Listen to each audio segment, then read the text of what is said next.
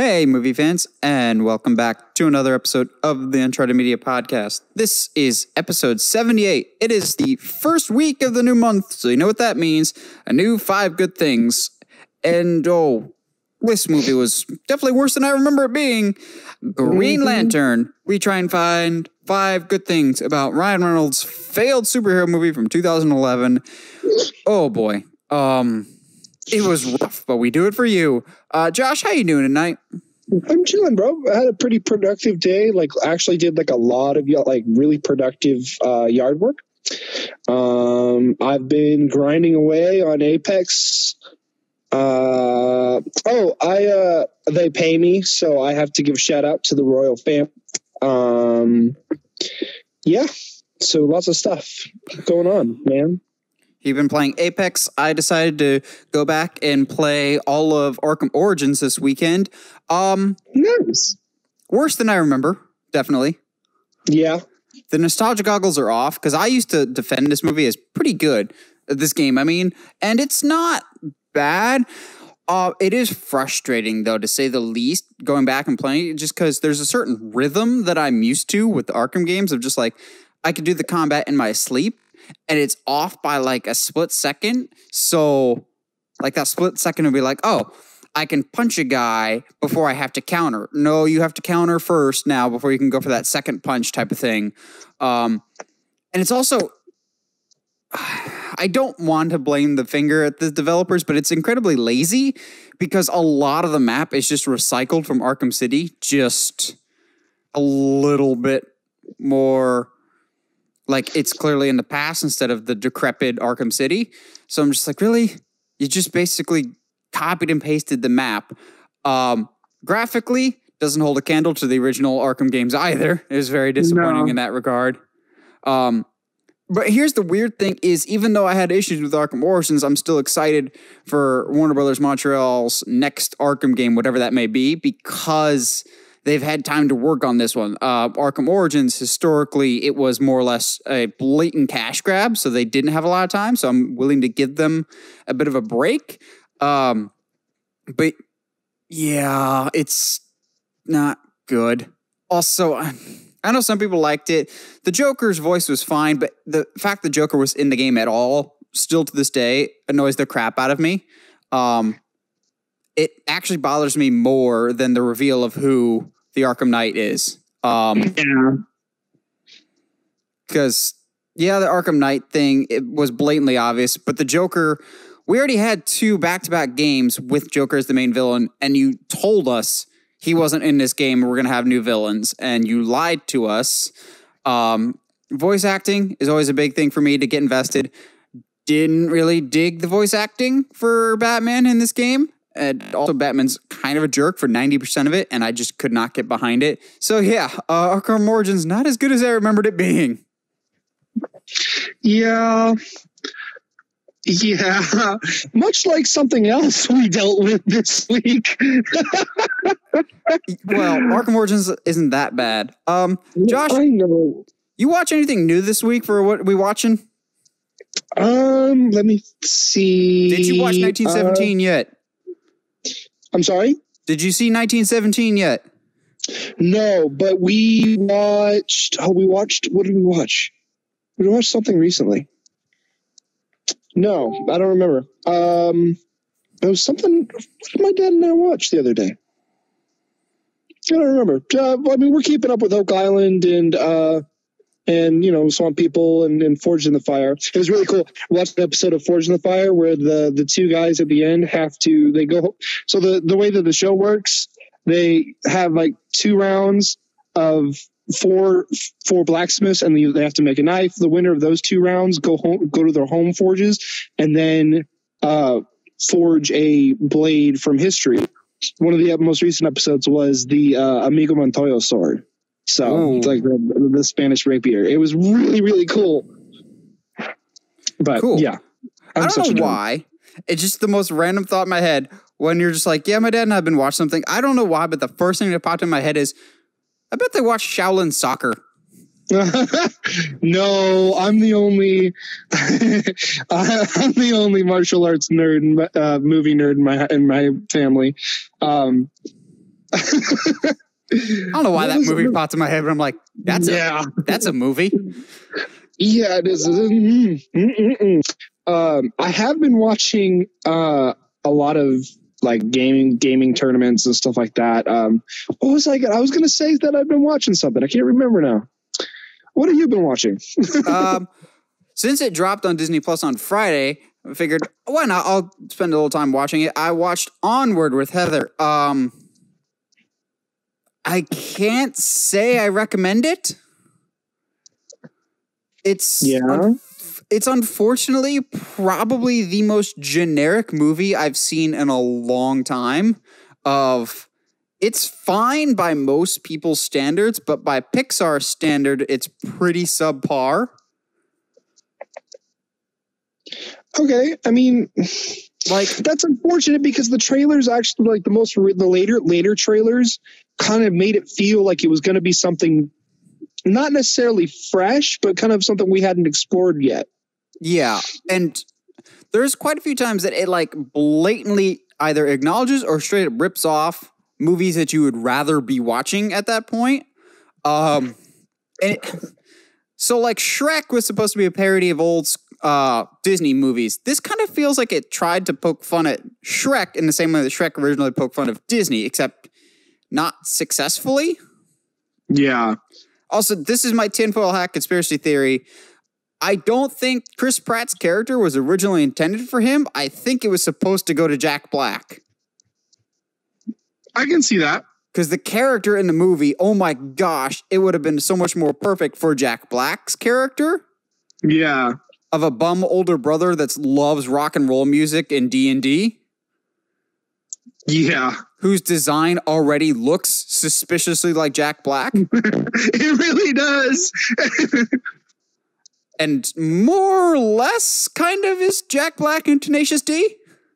Mm, okay, I can see that. Like they're fine, but I feel like Disney kind of was like, okay, we have Tom Holland and Chris Pratt doing really, really well in interviews together. How can we get them in a movie together? Uh, mm-hmm. I don't mm-hmm. know. Like their potential was there. Um, and I'm sure it's great for some people, to me, I thought it was just really, really generic. Not good, not bad, but I'm not going to remember remember this movie next week. Yeah, mm, that's that's tough, man. That's tough. Like, not Pixar's worst, but not one I'm going to write home to. Mm, that's which is unfortunately Pixar lately. It is, uh, except on like the really like metaphysical movies, like uh like Inside Out was fantastic. Soul still looks promising whenever that ends no. up coming out.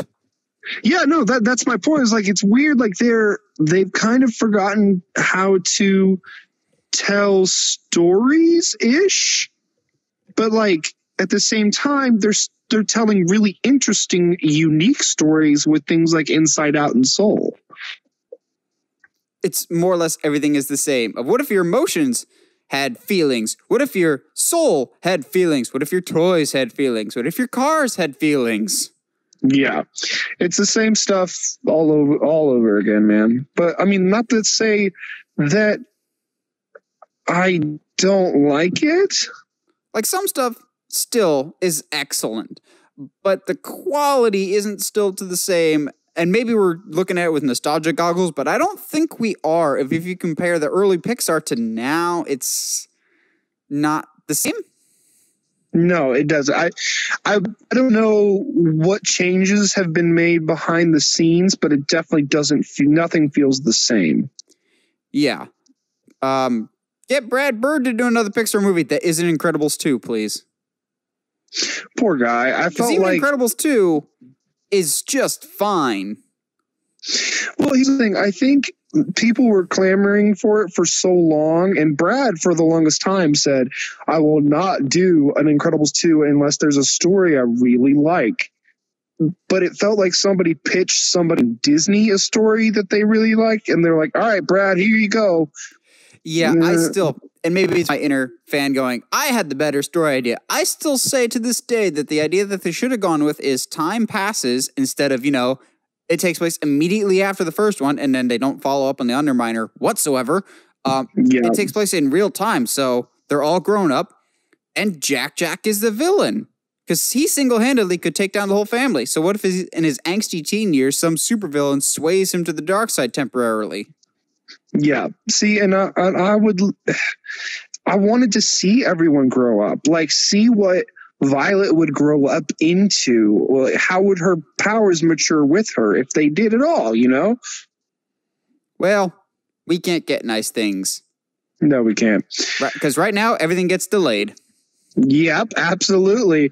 You want to start on this list, my man? Yeah, so um let's start with the negative because there is actually some positives in terms of the coronavirus impacting the world. I it's tough right now, but I think we're starting to get to the point where we're climbing up the hill that we might possibly see the light at the end of the tunnel. Maybe. Um it just information is kind of all over the place, not just in the film world, but in just in general of okay, when can we expect this thing to finally be done? Um, but the movie world is kind of bracing for that as well. So it's been no secret that since the movie theaters are closed, everything is getting pushed back. Some things drastically, other things not so much. Um, unfortunately, two big studios, Disney and Sony, have more or less like completely shifted everything down until this gets all resolved. Um, case in point, Disney has more or less shifted the entire MCU down a slot. So Black Widow is supposed to come out June, I believe. Uh, May, beginning of May. We'll go with that. It was supposed No, to come out beginning of May, and Eternals was supposed to come out um, in November. Now Black Widow has taken the Eternal spot. Eternals has now taken Shang Chi's spot, which was in February. So everything gets moved down a slot. So that way Marvel still keeps its like continuity of we're not going to spoil our own movies and such. Yada yada yada. Good good deal. Um, Mulan is now coming in July, which I find super interesting that several studios have put their foot forward announcing new release dates. We'll talk about another one later. Um, I still think July is maybe a little too optimistic, but at least for I me, think so too. At least for me, it's nice that somebody has some optimism here of like, okay, it's easier for us to just reschedule it again, and we'll, Yeah. we want to stake this claim now. It's Yeah. at least a little bit of hope. Yeah, and I mean, what's unfortunate is I don't think they'll ever really be able to truly capitalize Mulan, anyways, on the on the Chinese market. Um, there's just all kinds of crazy stuff that's happening right now with China, so I, I don't know. Honestly, I don't know how much longer Chinese China's going to be on on the planet. Well, I wasn't going to talk about it today, but talk about not being on the planet anymore. When we all come out of this um, awful situation that we're in right now, we might not have AMC theaters because analysts are already projecting that the movie theaters themselves are taking a big hit, and AMC, who is go- undergoing a massive expansion right now, so they were already kind of in debt to recoup like some of their money with AMC.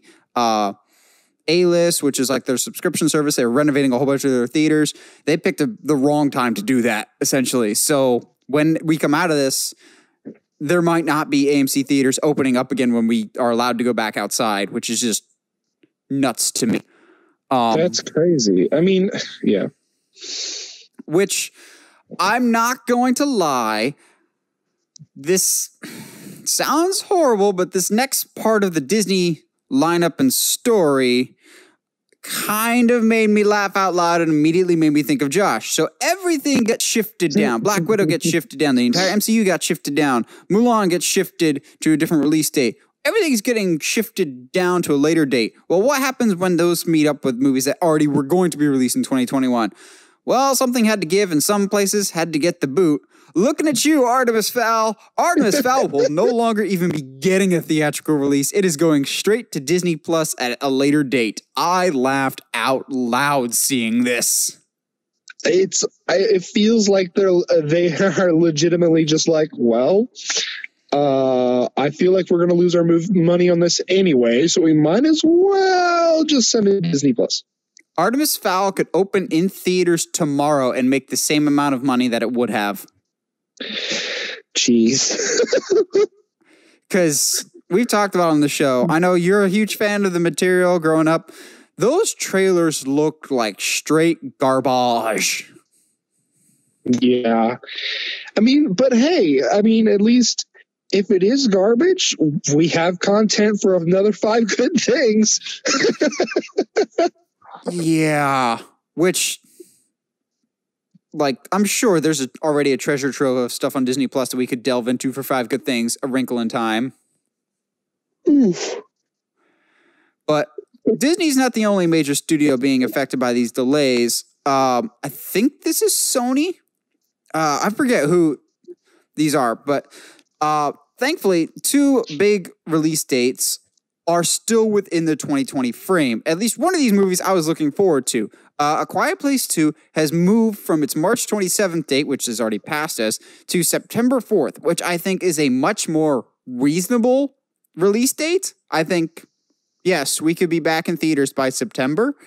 Um, which, oh, I, this made me happy of just like, okay, we will still theoretically, assuming everything goes right and the world can be set in place again by August, we could still see A Quiet Place in September, uh, the movie that I desperately need to see this year. And Mm, Top Gun yes. Maverick has been moving to from its summer release to December 23rd. Um, fine. Okay. Yeah. I don't think there I don't remember there being a like a really big trailer for this film yet. So I'm There was. Um, I don't love the original. I think it's fine. I don't quite get the appeal of the movie. yeah, I don't I don't either. Cuz it's also not like it's not like Tom needs something to do. Well, he's still hard at work on Mission Impossible 7, actually. That's crazy to me. Like, they're not filming, but they're more or less practicing with what they can do right now. That way, when the cameras are allowed to roll again, they can just jump right back into it. Um, Yeah. I don't know. Top Gun to me doesn't seem like a Christmas release, but I think we're getting into that situation of studios have to release it at some point, or else they're going to bump themselves into movies that they already had planned for later dates. Yeah, it's gonna be it's gonna be weird, man. All kind of like I'm, this is changing everything. Like for the I, I I don't think we will actually really recover from this in every way, shape, or form for years to come. Oh no, So it's absolutely gonna be not. weird. This is going to have long-term ripple effects on a lot of different things. Um, whether they want to admit it or not, there's a very good chance this could kill the wrestling industry, which we love so much. Yes, and a lot of live entertainment could be seriously damaged for years to come because of it. yeah, because nobody no nobody really knows when we're gonna be able to leave the house. So Yeah. Um, but we're not done with delays and other COVID 19 related news. I don't normally feel bad for Sony because I think their management is completely inept. Uh, Tom Rothman, I think, is one of the biggest bumbling idiots in all of Hollywood. Uh, I genuinely feel bad for Sony right now, and I'm actually kind of frustrated because not one but two of their biggest releases that were supposed to come out this year have now been pushed back to March 2021. So we're gonna have to wait a really long time to see both Morbius and Ghostbusters Afterlife. One of which was actually one of my most anticipated movies of the year. I was really digging that first Ghostbusters trailer, and I was really looking yeah. forward to it. And now we have to wait basically a year. Yeah, which is, I'm sad. You know what's going to be crazy? And I just had this thought, which is kind of sad. But how nuts would it be if these movies are slated to come out, you know, and then somebody from that's in these movies dies from the virus? I look, I don't want to think about that. oh my gosh.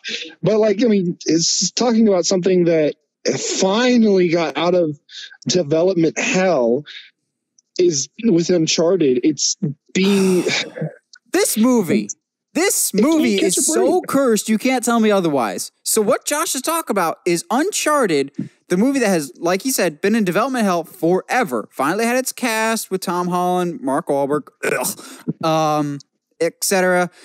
they uh, Antonio Banderas, more than likely as the villain, uh, they had already started principal photography, and Tom Holland had showed up for day one for his day one of filming, which means if he was showing up, then that means they were already rolling cameras because you can do stuff without your main actor. They had already started principal photography when Tom Holland showed up for day one of filming when they had to postpone production due to the virus.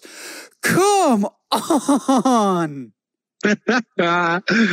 it's yeah, dude. It's so it's just there's so much like shoulder shrugging and going, well, that's unfortunate. like I'm not surprised, but at the same time, missed it by that much. Yep. And like, okay, now that the entire MCU has been slotted down, I thought with uh, production being delayed on this, it might kill the project entirely because they need to film Spider Man. Well, now Spider Man more than likely has been delayed as well because it needs to fit within a certain time frame of MCU movies. I'm sure. Uh, weird side note though, with the Sony announcements, Morbius has been delayed. Venom Two has not though. That's weird. So, which brings up a lot of questions of its interconnectedness, but I guess we'll have to find out when Venom 2 comes out. But Uncharted, I mean, I have faith now that when we are allowed to film again, they'll get back at it and finish this thing up because I don't think they'll be waiting on Spider Man as much because everything in Marvel has been delayed, but Uncharted can't catch a break.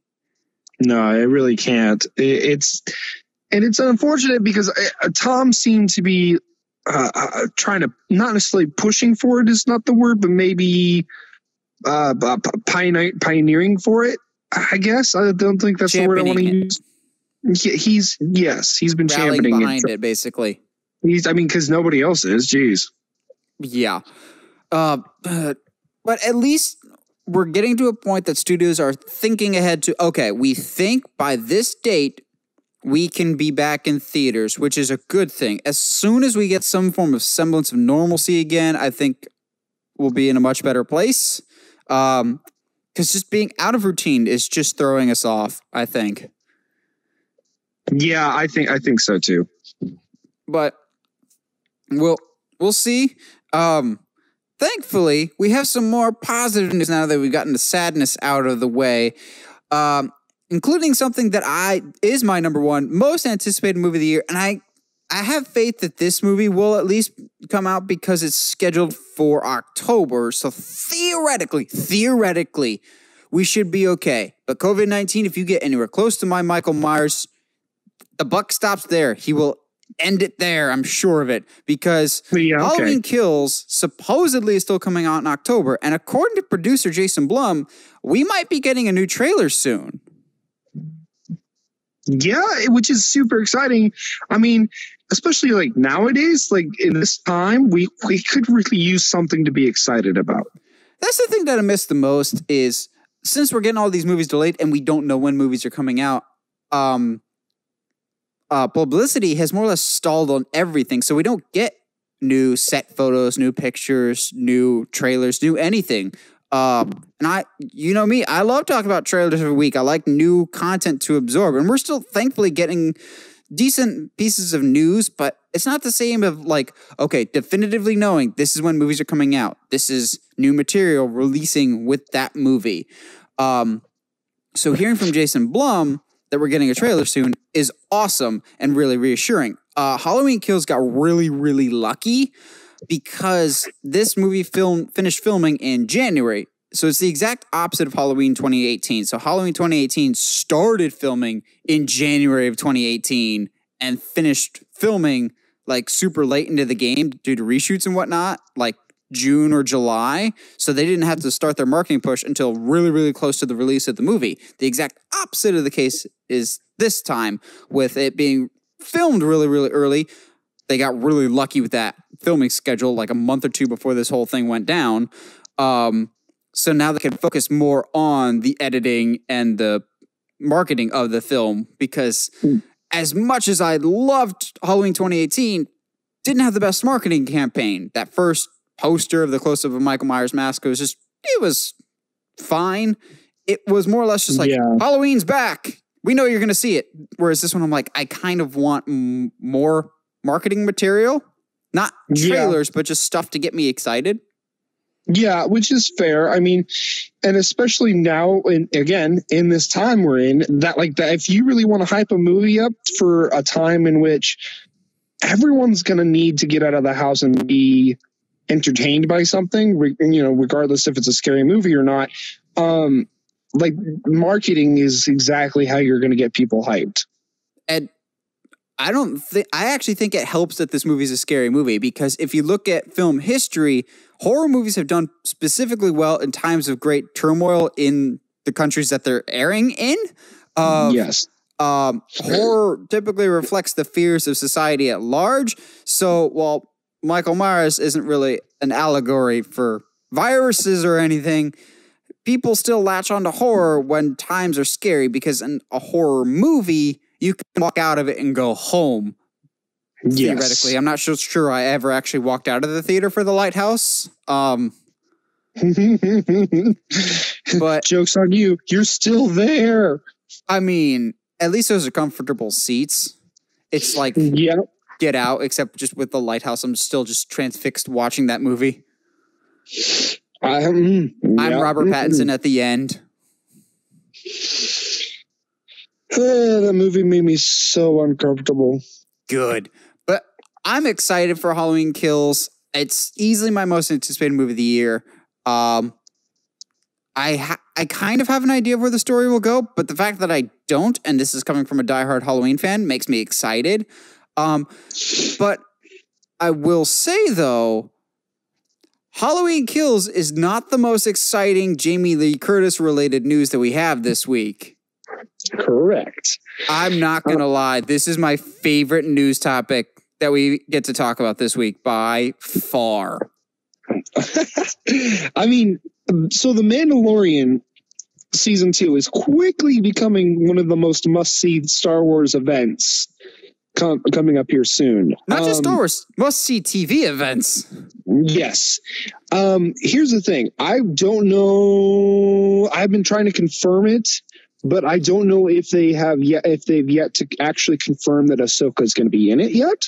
Yeah. which I- uh, I, I don't think we've had any official casting information at all. Yes, because I keep seeing articles that are like Ahsoka has been cast, blah blah blah blah, and nothing's been confirmed yet. So it, it's kind of weird, which is ex- makes it even more exciting when Jamie Lee Curtis i- his name is being thrown around to being attached to Mandalorian season two. Oh, that just like I know a lot of people are excited for Ahsoka, and I think that's that's really cool. Uh, I never really got into Clone Wars, so I don't have that connection to Ahsoka. Uh, like I know who she was, and then uh, when I saw in Rebels, I was like, oh yeah, that's Ahsoka. I know her from things, but I don't have that like emotional connection that people have that watch Yeah. Clone Wars. So I didn't get super amped. I more or less was just like, yeah, makes sense. Dave Filoni would probably want to bring his prized possession.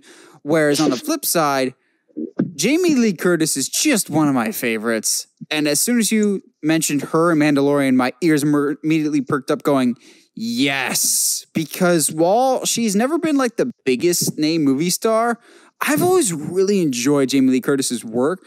And I'm sure a big part of that is my bias with the Halloween franchise and how great she's been throughout almost all of her run. She phoned it in for Halloween Resurrection, but I do not blame her in the slightest for that.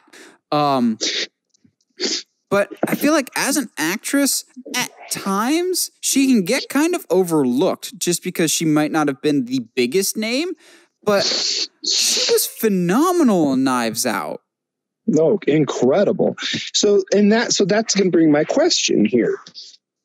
Who or what do you think she should be? Villain, villain, villain. Imperial officer.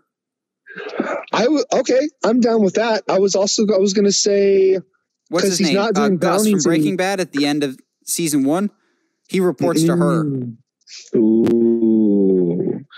What would be cool too is if, and this is just me. Again, I think we're both pulling stuff out of our butts here, but um, what would be interesting is if they figured out a way for her to for our Mandalorian to chase him, chase her because she's a serial killer in some way, shape, or fashion. It doesn't really fit chronologically because this is what five years after Return of the Jedi. Yeah, Too bad it's not later down the line, like a few years before Rises, uh, before Force Awakens, because I think she could be a spot on Mon Mothma. I think so too. And that, like, that's the thing. I think she deserves some kind of leader role. Yeah. Oh my goodness. could- Everything I've ever seen her in, she's screams leadership. Yes. The the other thing that popped in my head would be what would be interesting is if because he's looking for Baby Yoda's planet, um, he might need some help to, to to like start growing some kind of team. Even I mean he's he's good on his own, but having a team behind him wouldn't be a bad idea. So having somebody that would navigate or maybe be in the ship or something would be really cool as well to have Jamie Lee Curtis as as his I'm not I'm not going to say sidekick because she doesn't deserve that, but I don't know I just some kind love of leadership role. for the most part, I've loved the casting of the Mandalorian because they don't pick the big names. Um, like I'm not gonna lie, as much as I love Rocky, I would not have gone with Carl Weathers or thought Carl Weathers and Star Wars, but he was fantastic in season one. Yes, absolutely. Baby, do the hand And- thing. Oh, dude, not not just that, but um, what's her face from Deadpool? I would never have picked uh, had picked her as someone I would enjoy seeing on the screen, but in Mandalorian, I absolutely love seeing her there. Yeah, she re- normally I don't think she's that good of an actress, but just because she comes, she's not coming from an actress background, but she was great in Mandalorian. Yeah, like they Exactly. don't pick the most conventional names. Um, Pedro Pascal is a big name now, but he's well, the scenes that we know he's in, he's great in, Yes, which for all we know could be three scenes in the whole show. Yes. Although I, I feel like Pedro is the kind of guy that would always want to be under the mask. Yeah. Um, but I'm so, so excited about the potential of Jamie Lee Curtis being in Mandalorian season two. It just further solidifies the already stellar cast. I hope she's playing a villain because we've seen enough good guy, Jamie Lee Curtis. We got a little bit of bad guy in Knives Out. Not full blown heel, but grating See, irritant. What what's crazy is I don't think she's necessarily a bad person in Knives Out. I think she's She's basically hero kind of of- her own story. yeah she yeah let's go with that. But oh, full blown villain, please. Imperial officer or a smuggler. I mean, as long as she doesn't show up like uh like Bill Burr did, because apparently now there's a space Boston. We're getting Michael Biehn from the original Terminator, though. So Oh, I don't know why, but I got really excited. To just the idea of Mr. Bean being in Star Wars is really funny to me. I would love. It's not that Bean, but I would love Mr. Bean dancing to Mr. Boombastic with IG88 just in a shootout. Yes. Can you Oh, tell we've been cooped inside for too long? but in gen- generally though, like I like the um, what is his name? Ro- Rowan, I think is his name. The guy that plays Mr. Bean, Oh, Rowan Um, Atkinson. He's one of my favorite yes. comedians. He's wonderful. and he's a great actor too. So I, honestly, I wouldn't mind him showing up either. Zazu. Yeah, No, his oh, Rowan Atkinson is great. Not Mandalorian great though. I don't know if I'd I'd want Rowan Atkinson in in Mandalorian. Jon Favreau makes other actors great. So let's. I, I'm willing Now, to if give Rowan a try. Atkinson would be in anything, I want him in Thor: Love and Thunder. Yes, I'd be If it wasn't. Jeff Goldblum, I could see him being the Grand Master.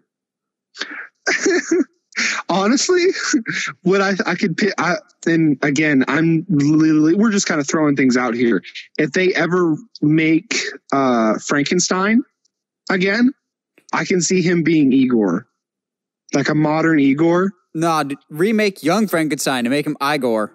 Yes, I mean that too.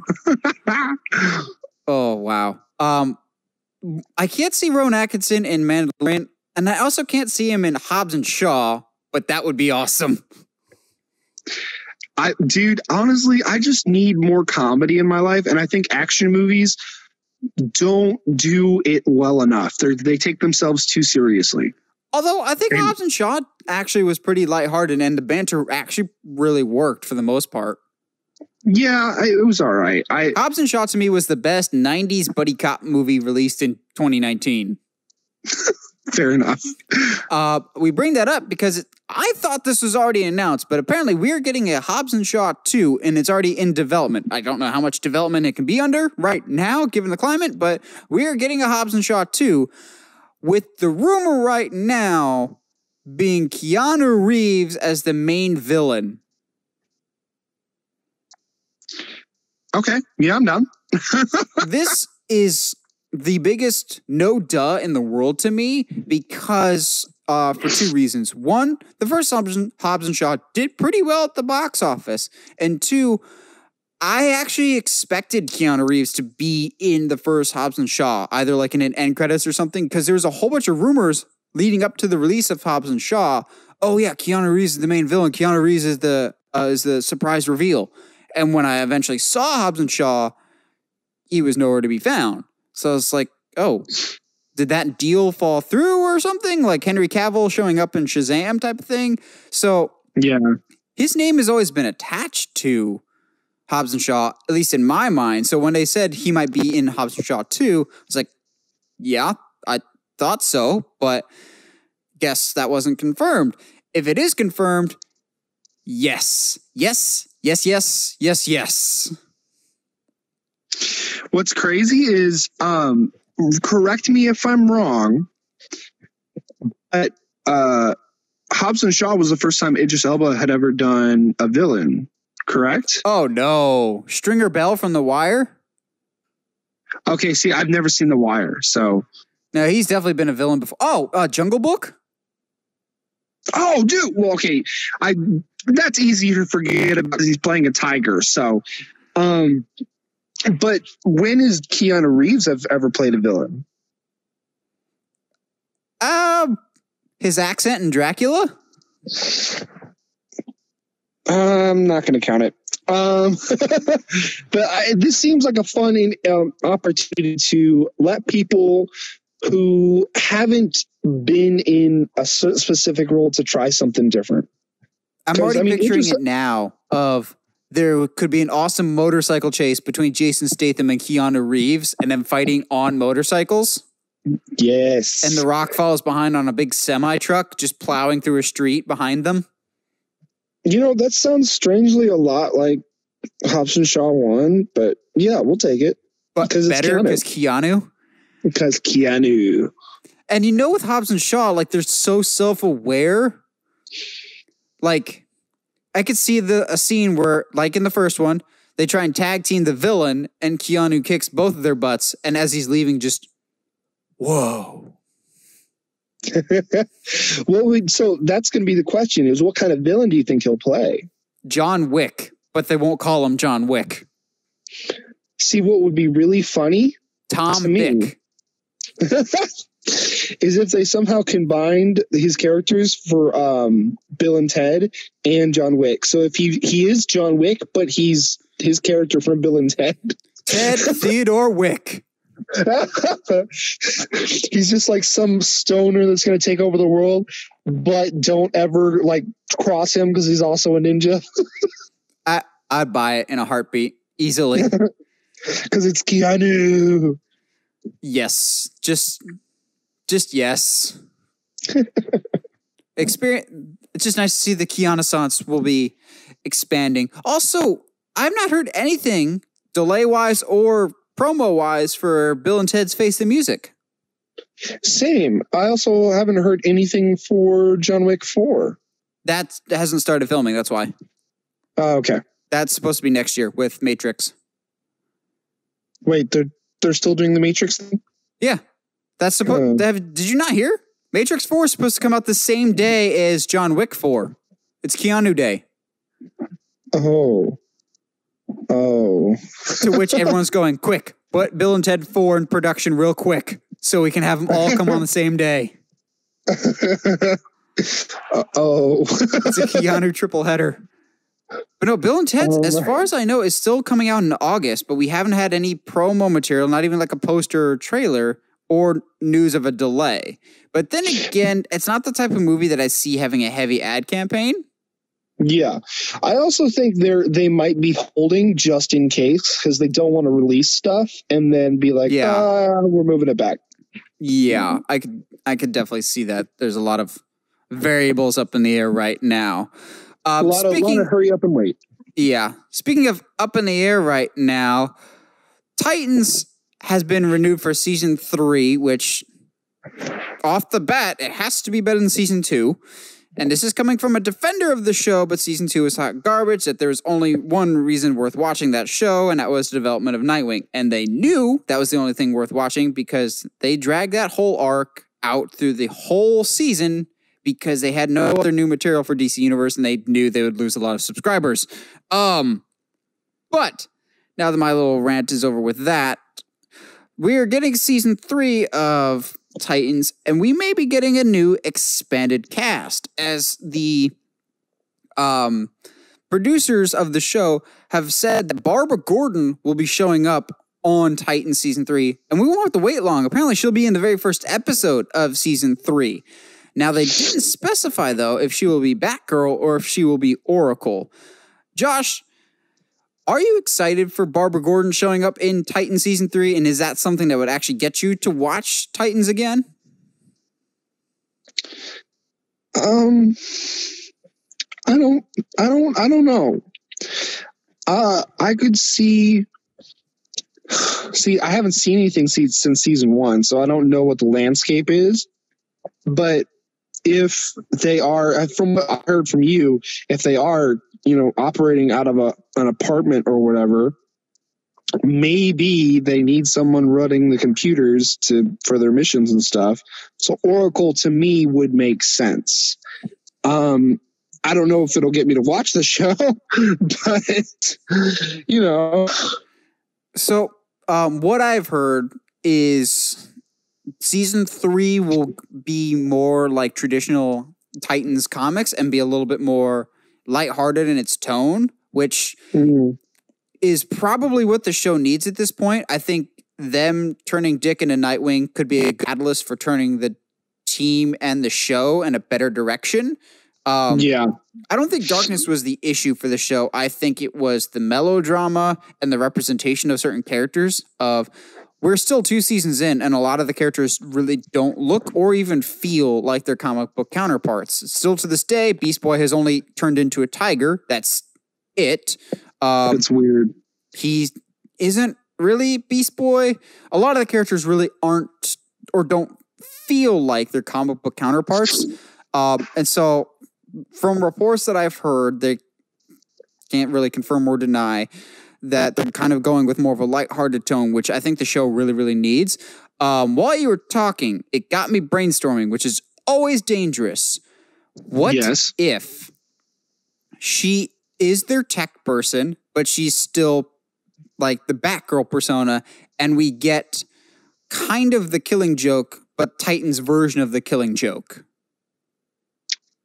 Okay, Of like she's at Titan's tower one night, just manning the computers while the team's doing stuff, and she's the eyes in the sky when she gets shot at the Titan's tower that's interesting. and makes her become Oracle. That would be So she's no longer alone at her apartment when she's attacked by Joker, but now it happened at Titan's own place. So it's kind of on the Titan, it's kind of the Titan's fault. That would be that would be wild. I mean, it would Mhm. maybe, and that could that that could gr- create some uh, a rift between Batman and and Nightwing even more because you know, like he can blame Nightwing for that and stuff like that. And they already might be on rocky roads because I still think they're setting the table up for Jason to die at some point, maybe season three or season four. Ooh, That Bring on all the death and destruction in Titans. And the T Tower, please. Bring on the T Tower, or maybe that's how that maybe that's you know Barba shows up and goes, "Hey, uh, Wayne, uh, Batman's decided to help to support y'all, so here we built knowing y'all the knowing how the show operates, the season three will just open with them in the classic Titans Tower, and it will not be explained at all because they retcon a whole bunch of stuff without ever acknowledging it. Like someone pointed it out to me, and I can't unsee it. Of hey, remember in the first episode how Dick Grayson's a detective? Where did that go? um, he he just kind of I, well, I thought he just kind of left one day. He did. But then in season two, he gets thrown in jail through stupid stuff. Um, and I figured, okay, some of these people are probably people that he put away in prison. Nope, it's never mentioned again that he was ever a detective. That's weird. Like there's I a mean, whole don't bunch get of stuff wrong, from season re- two. They're just like, wait, that contradicts stuff from season one. That that's really unfortunate too because I actually really liked that angle. Yeah, I, hmm. Season two is weird. I'm glad it's behind us. I'm I like the Nightwing transformation, even if it took they purposely dragged it out so we can so they could keep subscribers. I'm sure of it. Um, Yeah. but it, it's behind us. Unfortunately, what's behind us is not as dangerous as what lies ahead with our five good things. But before we get there, Josh, who's our sponsor this week? Oh man. Uh, let's do Scott's Weed and Feed because it's giving me something to do. Well, okay then. Yeah. Yeah. What color is that? I'm assuming. Green. Yeah, there it is. Okay, I was really hoping it was green. If not, that whole segment would have fallen apart. But speaking of green, we're talking about the trash today. That is Ryan Reynolds' Green Lantern. Um, which foreshadowing for later, I'm sure. As much as he makes fun of this movie and bags on it, Ryan Reynolds is not the problem with this movie. It's really not. And what's really funny is you and I have always said it's not as bad as everybody makes it. It's not as bad as everybody makes it. Oh no, it's as bad as everyone makes watched it. Yep, no, it's absolute trash. oh man. like I said going into this to Josh, I was just like, it's like Spider-Man 3.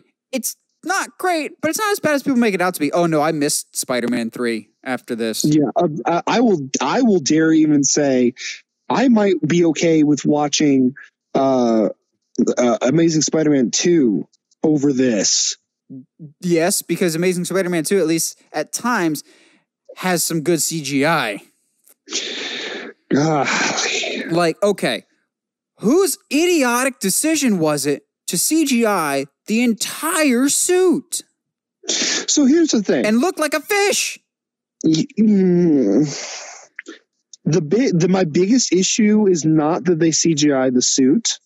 Of course, There's you certain- need CGI to for the constructs that he makes. That's of course. But normally you build a physical But- suit for the CGI to more or less jump off of. Like almost yes. every cape you So see in the- movies nowadays is CGI. That's totally fine, mm-hmm. but it's placed on a practical suit. Yeah, I my biggest issue is that it, it the, the suit looks like it's supposed to be alive, and I don't like that. Yeah, it's very it's dis- almost it's like very distracting. Green Lantern met a green version of Venom. It- yeah, it's it's it just looked weird. Like whenever his his chest would flex, all the weird ribbons would would move, and Yes. it just it was also just really, really weird. And maybe you can clarify for me being more of the Green Lantern fan for me, but twice, twice he has to recharge his ring in this movie, and neither time does he say the oath while charging the ring. He just kind of like taps the ring against the lantern and be like, "Yep, it's charged." No, that Um, the dying alien man literally told you to charge it. You have to say the oath while you're holding it. At both times, it's like, "Oh, uh, okay, it's charged now." So, um, from my understanding of what I've read, to charge it, it you can just tap it. But, But I thought say you had to say the oath with it.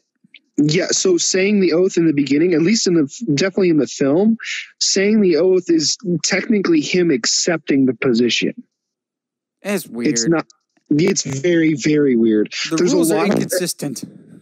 There's a lot of things in this film that eh, are just they're they're right, but they're not quite right. Yeah. Also, before we get into positives, one last nitpick. This is the like some of the names that are in this movie. I'm going.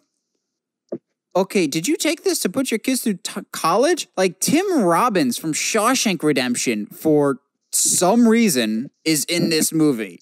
Yes. Just, and Angela Bassett. Like these are big, like prestigious actors.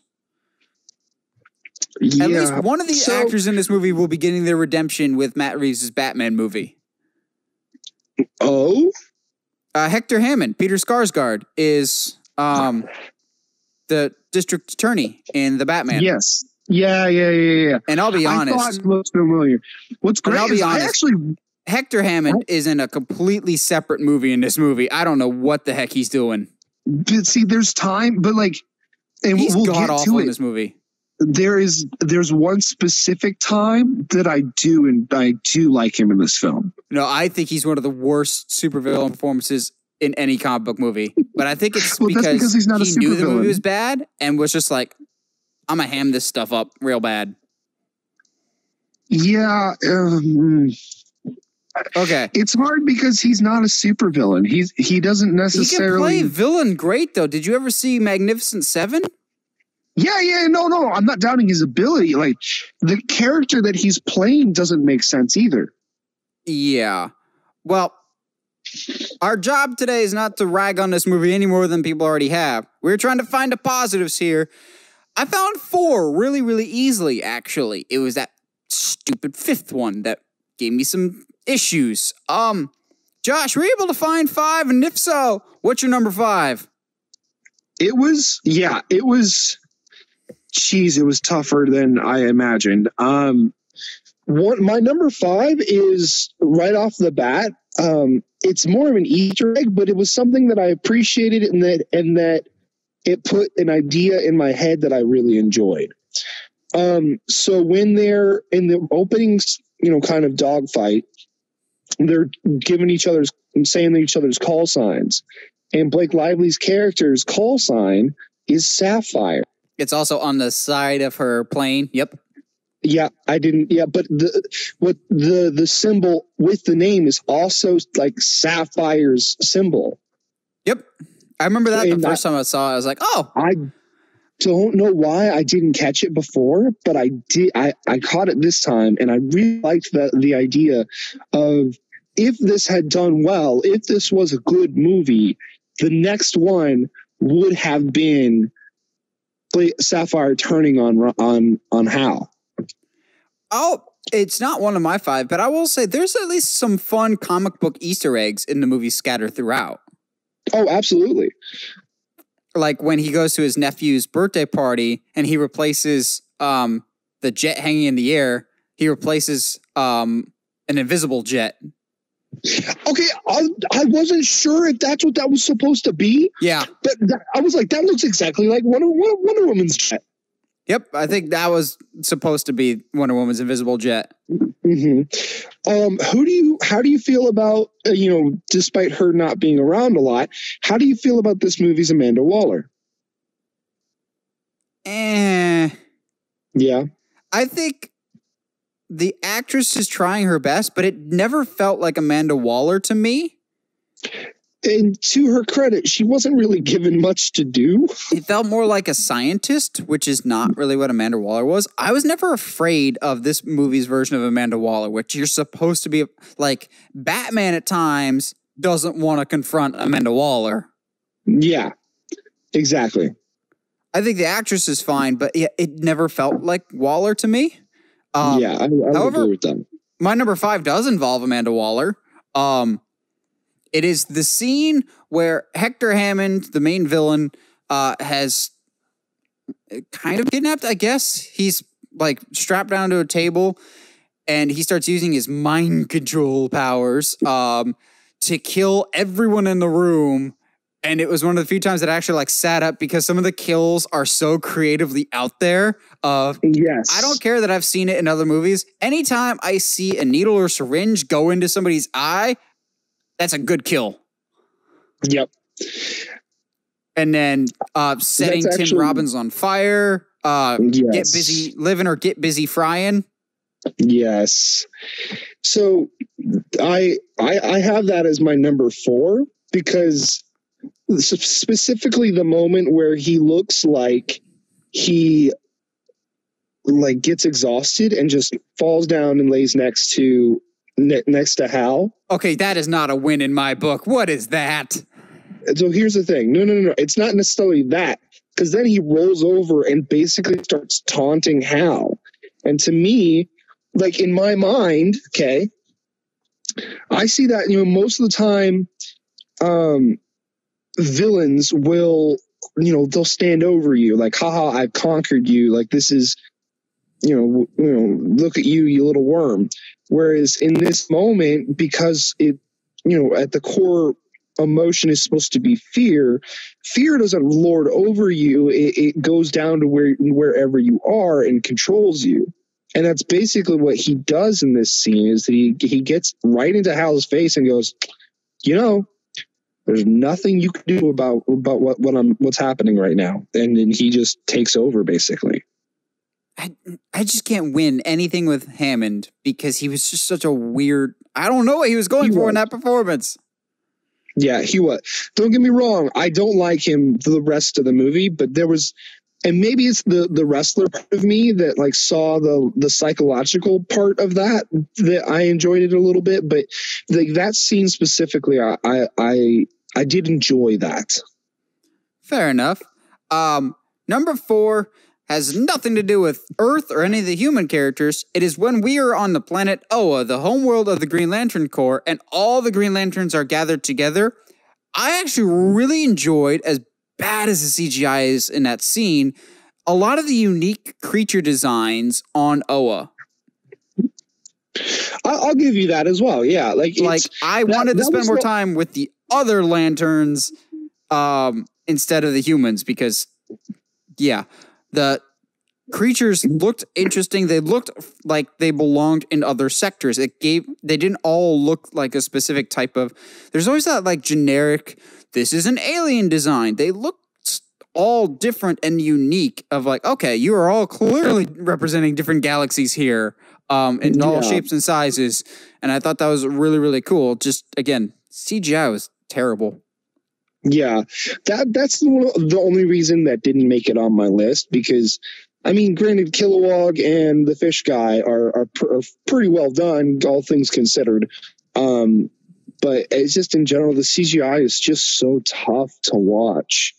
also um if this is a weird complaint for me to have um but if there's something i hated in this movie just as much if not more than the cgi and that's saying something it was the music actually. So anybody that has listened to our five good things in the past knows i typically in bad movies like try and listen for the music because usually at least the music is good. No i hate the music for green lantern so much because it more or less copies from better movies of Yeah, um Hal's like heroic music. Like anytime um he does something big or important, it actually almost sounds like a discounted like Costco version of the Superman theme. It actually goes Yeah. dun dun dun dun. And I was like, um no.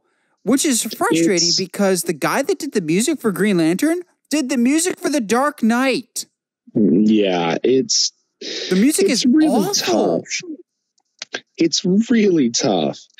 Uh, they do try to do a good job of of trying to at least put the music in the right spots and not and like let the the quiet moments breathe for the most part. Um they didn't that that is like that's one of my good things about it at least is that while the mu- music is not good they don't try they don't let it overtake the scenes that it's in it- it's it was too distracting for me. I had I had a lot of issues with the music, and usually music is like a shoe in for me for on Yeah. these lists of I can at least put the music on there because that'll at least be decent. No, I hated the music for this movie so much. I- Is the music your number three? Yeah, that that's it's while the music itself is very like eh, I I felt like it was at least they they didn't try to let it overpower like like in um Batman v Superman like there's some great themes but there's some times like I don't want music I want quiet stop Yeah, um, Hans Zimmer. Actually, no, Hans Zimmer didn't do Batman v Superman. Junkie XL did, um, but it's Yeah. the Hans Zimmer syndrome. Um, yeah my the top three of my list are all performance related actually uh because i except for hector hammond as a terrible villain i don't think the performances in the movie are necessarily what the issue is with the movie. Case in point number three i will stand on my hill and defend this. I don't care. This is going to be a controversial opinion. The love interest in green lantern is one of the best in any comic book movie. Yes because she's Blake Lively like, as Carol Ferris is one of the best supporting love interest characters in any comic book movie, and I don't care that it's in Green Lantern. Yes, she's, and you know, it helps that it's Blake. And I think what, you know, she is one of those actresses that people might underestimate. And she's a fantastic actress. But not only that, there's scenes that her and Hal are clearly a team. He bails her out, she bails him out. Um, but even when I rem- remember watching it in theaters for the first time, when he like saves the day at the stupid gala or whatever, he comes to her office later in full costume and she's just like, How? And he's like, How, how did you know? Just because I can't see your cheekbones doesn't mean I can't tell it's you. And I laughed out loud because it played on that stereotype that all supporting in like love interests can't recognize the voice or the person that they supposedly have known their entire lives. And she's just like, yeah. of course I know it's you. You have the worst disguise ever. And just the fact that, holy crap, we have a character who's not a moron and can see who it Yes. is. I really appreciated that. But also, she just had such natural chemistry with Ryan Reynolds. Hmm, I wonder why I that wonder is. It's not like this is the movie where they met or anything. yeah. Oh yeah, that's that's definitely a a bonus win right there. Is it gave us Ryan Reynolds and Blake Lively together, and they Yeah. seem quite happy together ever since. Oh, absolutely, man. Jeez. Um, But- what's your, uh, what's your number two there, pal? I this actually could have filled out the rest of my list, but I wanted to challenge myself uh, because individually they could have been parts on this list, but I decided to lump them all together. The entire casting for the Green Lantern Corps. Yes. because I think um, Abin Sur, the first Green Lantern we meet, the one that gives the ring to Hal, perfectly cast by Thomas Curry from Aquaman, Yeah. also known as Jango Fett. Uh, Yeah. Even in his limited role, yes, the CGI looks bad, but I think he was the right choice. The voice fit.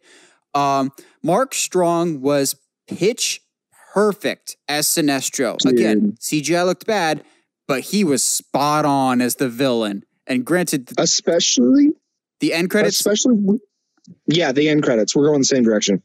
end credits, it still feels completely out of left field, but it for Mark Strong, it makes sense. Um, and I'm glad he got redemption for this movie with him being Dr. Sivana in Shazam. But Yes. um, even uh, is it Tomar-Re? Uh, Tomar the fish. Um, yeah, the fish guy. He's great. Gregory I Rush. enjoy him. Geoffrey Rush. Now, how do you feel about Kilowog? Perfect. Okay. Like I can't think of anybody else to voice Kilowog, voiced by the late Michael Clarke Duncan. I think he's pitch perfect. I'll, I'll, I'll give you that. I think my issues with the Lantern Corps are have nothing to do with designs or acting. Like No, I the think- end, The, they're hurt think- by their CGI, which is a lot of this movie. The CGI Yeah, really hurts them because, like, Sinestro, great villain, great performance, um, and even the face looks right. But I'm distracted by like the edges are clearly don't match the background, and are Mhm. make like the edges of stuff. I can't really describe it properly, but the edges of like heads on bad green screen makes it that much stand out more. And that was really the case with Sinestro and Hal a lot of the time. I don't think Yes. CGI did these characters any favors, but I think who they got to play the specific roles, they were absolutely 100% right on. I would agree. Um, do you? Th- I, I went back and forth about my number one. What's your number two? Um, my number two is Mark. Mark Okay, is, yeah. Mark is perfect as Sinestro, and honestly, I would have loved to see him come back as Sinestro eventually down the road. But yeah, as bad as Green I- I Lantern is, again, as bad as Green Lantern is, I am disappointed that we never got Mark Strong as Sinestro. exactly. Like now Yellow know. Lantern Sinestro. Yeah, which is to me the reason that uh the the the end credit comes out of nowhere is I felt like that like the direction I thought the direction we were going was him going to be the end villain because he's such a jerk to Hal the whole time. It makes sense. And so it doesn't make sense for him to to later on hate Hal if he's like at the end of the movie being like, "Man, I was wrong about you." You know what I mean? But regardless of that, Mark Strong's performance is is incredible. It's very spot on. Yeah. Um, what's your number one though? It's got to be Hal. Yep, I'm in the same boat as you. Uh, Mark Strong is a good performance, but as much as he makes fun of this, Ryan Reynolds is still to me spot ca- spot casting for Hal Jordan, and he's really good in the movie. He is. His acting is fantastic. Um, despite the bad CGI, I I believe his his his performances. Um, I think the only thing that plays against him is that Deadpool is now a thing. and so you can kind of see Ryan does kind of play the same kinds of characters, but that didn't for me distract from the fact that he's a he's a really good Hal Jordan. Yeah, and I know like honest trailers and some other online critics are always just like, he's basically just playing the same character as Van Wilder. I'm like, yes, that's Hal Jordan. Hal Jordan is irresponsible and idiotic and cocky. That's Yeah. it. Just works. He's basically Ryan Reynolds type, but that's Hal Jordan. Exactly. The only thing I think I might would have changed would be maybe have him a bit more bulky on top, but this was his technically his first outing, quote unquote, you know, so like and he was a fighter pilot before this, so I'm not going to fight that one. Which it's funny as we're watching it, Heather's just like, this. Why do famous people sign up for such bad movies? And I was like, I think it's because Ryan Reynolds is a fan and understands the potential that this movie could have had. Yes, which is I think why he makes fun of it so hard. Yeah, because I, I feel like there's a lot of changes to the movie as production went on. But the frustrating thing for me as a comic book fan, and I'm sure for you, a big Green Lantern fan, is on paper, a Green Lantern movie should be a smash hit because Much like a Superman movie. it's uh, see, I don't, I never think of Green Lantern as a Superman movie. I think of it as a buddy cop movie. Yeah. I think Okay, I it could be that. similar, more like Star Wars and Superman, because with Green Lantern, it's a blank canvas. You can do anything. You could have more of a Star Wars feel to it, of like inter uh, species violence or like planets versus planets. There's just epic scale to it. It's basically you can create anything you want. There's a lot of possibility there, and even if you didn't want to go with Hal, there's a lot of possibilities with the lanterns themselves. And I was like, ah, I want, I see the potential here. And it sucks that this movie is so bad and made Warner Brothers so hesitant to bring the character back in at all. Yeah, absolutely. Which, like, if we get more Green Lantern, I know we're getting a Green Lantern series on HBO Max, but it's by the same person that did the Arrowverse, so I don't expect the highest of quality. But even in something like that, I don't think we'll get Hal Jordan again anytime soon, just because this movie left such a bad taste in people's mouths. But I don't Yeah. think the source material is the issue. Yeah, the issue is definitely just because even though this movie is over 10 years old, it's it, it's tough to for it, it scared uh, Warner Brothers enough. Yeah, and it's no movie that I can think of off the top of my head is the CGI a bigger problem and more distracting. Because if this movie had average to halfway decent CGI, I think we would think this movie is passable to forgettable and not one of the worst comic book movies ever. It's just that CGI Yeah. is so killer. It's it's it, yeah, yeah, like like we've been saying, it's so distracting. That mask in particular, it's like I told Heather, it's not even like it's photoshopped on. It's like somebody did Microsoft Paint. Well, and yeah, because it's not even the same color as the suit. It yeah, it just stands out. They didn't add like any texture to it to make it No, look like an actual mask. But again, how hard would it have been to make a physical costume? yeah, I don't know, dude. It, it- hmm. I'm wondering if they ever actually did have a physical costume for it and they just decided to go the CGI route. I mean, on one hand, I get it because technically the the suit is a construct from the from the ring, but and I like the idea that the the ring puts the the mask on like it knows when his identity needs to be protected. But I just I'm with you, dude. dude like have a physical base or don't make it like you don't have to make the the suit so I'm not going to say shiny, but like light is coming off of it. It's like they put the wrong Photoshop blend mode on the layer. Yeah. Oh, like I don't I don't know how to describe it. It's like oh, you need to blend that a little better. Yeah. It's, I mean, I know what you're talking about because you and I have kind of tampered with that kind of stuff. So it's, it, but it's like, like, oh, come on. How did this make it to theaters? And there's always those like YouTube channels that like fix bad CGI. I kind of want them to tackle Green Lantern. Uh, dude, I mean, there's in the upsetting part is there's some stuff that I really like. The uh the I don't know what else to call them, but the, the chemtrails, the energy trails that co- that come off of uh Hal when he's flying Yeah, are that I great. think is fine. That feels like Green Lantern. but it, it's just and some of the constructs are like spot on.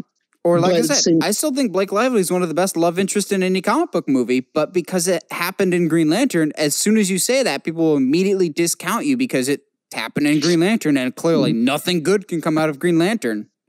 which they're not entirely wrong, but still, it's uh, like Blake. It's Blake Lively, man. She's a great Also, I actress. did- Even though I've seen this movie a couple times, I will not ever get used to seeing her as brunette in this movie. No, it throws me, and I'm almost 100 percent sure there's a scene where you can obviously see that it's a wig. Yeah, it's still not the weirdest DC hair, Mera. Yeah, super weird. Well, that's Although we- Mera even the good comes thing back. is we but might- um, We might never have to see Mera ever again. Um, yeah, thankfully. Uh, you got any other closing Green Lantern thoughts? Not really. I mean, I was really hoping that this movie wasn't as bad as I remember, but it's it's a paint by numbers, which is not necessarily a bad thing, but there's no real villain that does really anything on screen. Um, Hector isn't menacing, uh, and Hal can't be heroic because he's got nothing to really face. You so it, it's tough.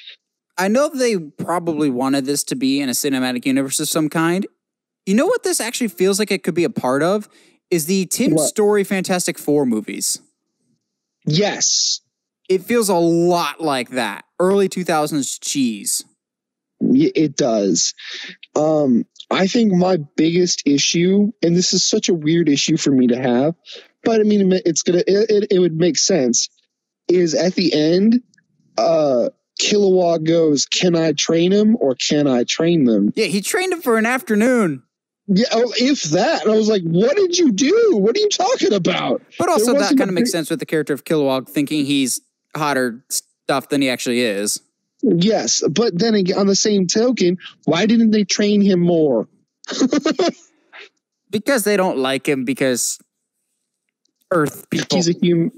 He's human and he's not developed yet. Yeah. But Green Lantern is bad. worse than we Just- remember. But um, Yeah. have you guys seen Green Lantern? If not, don't watch it.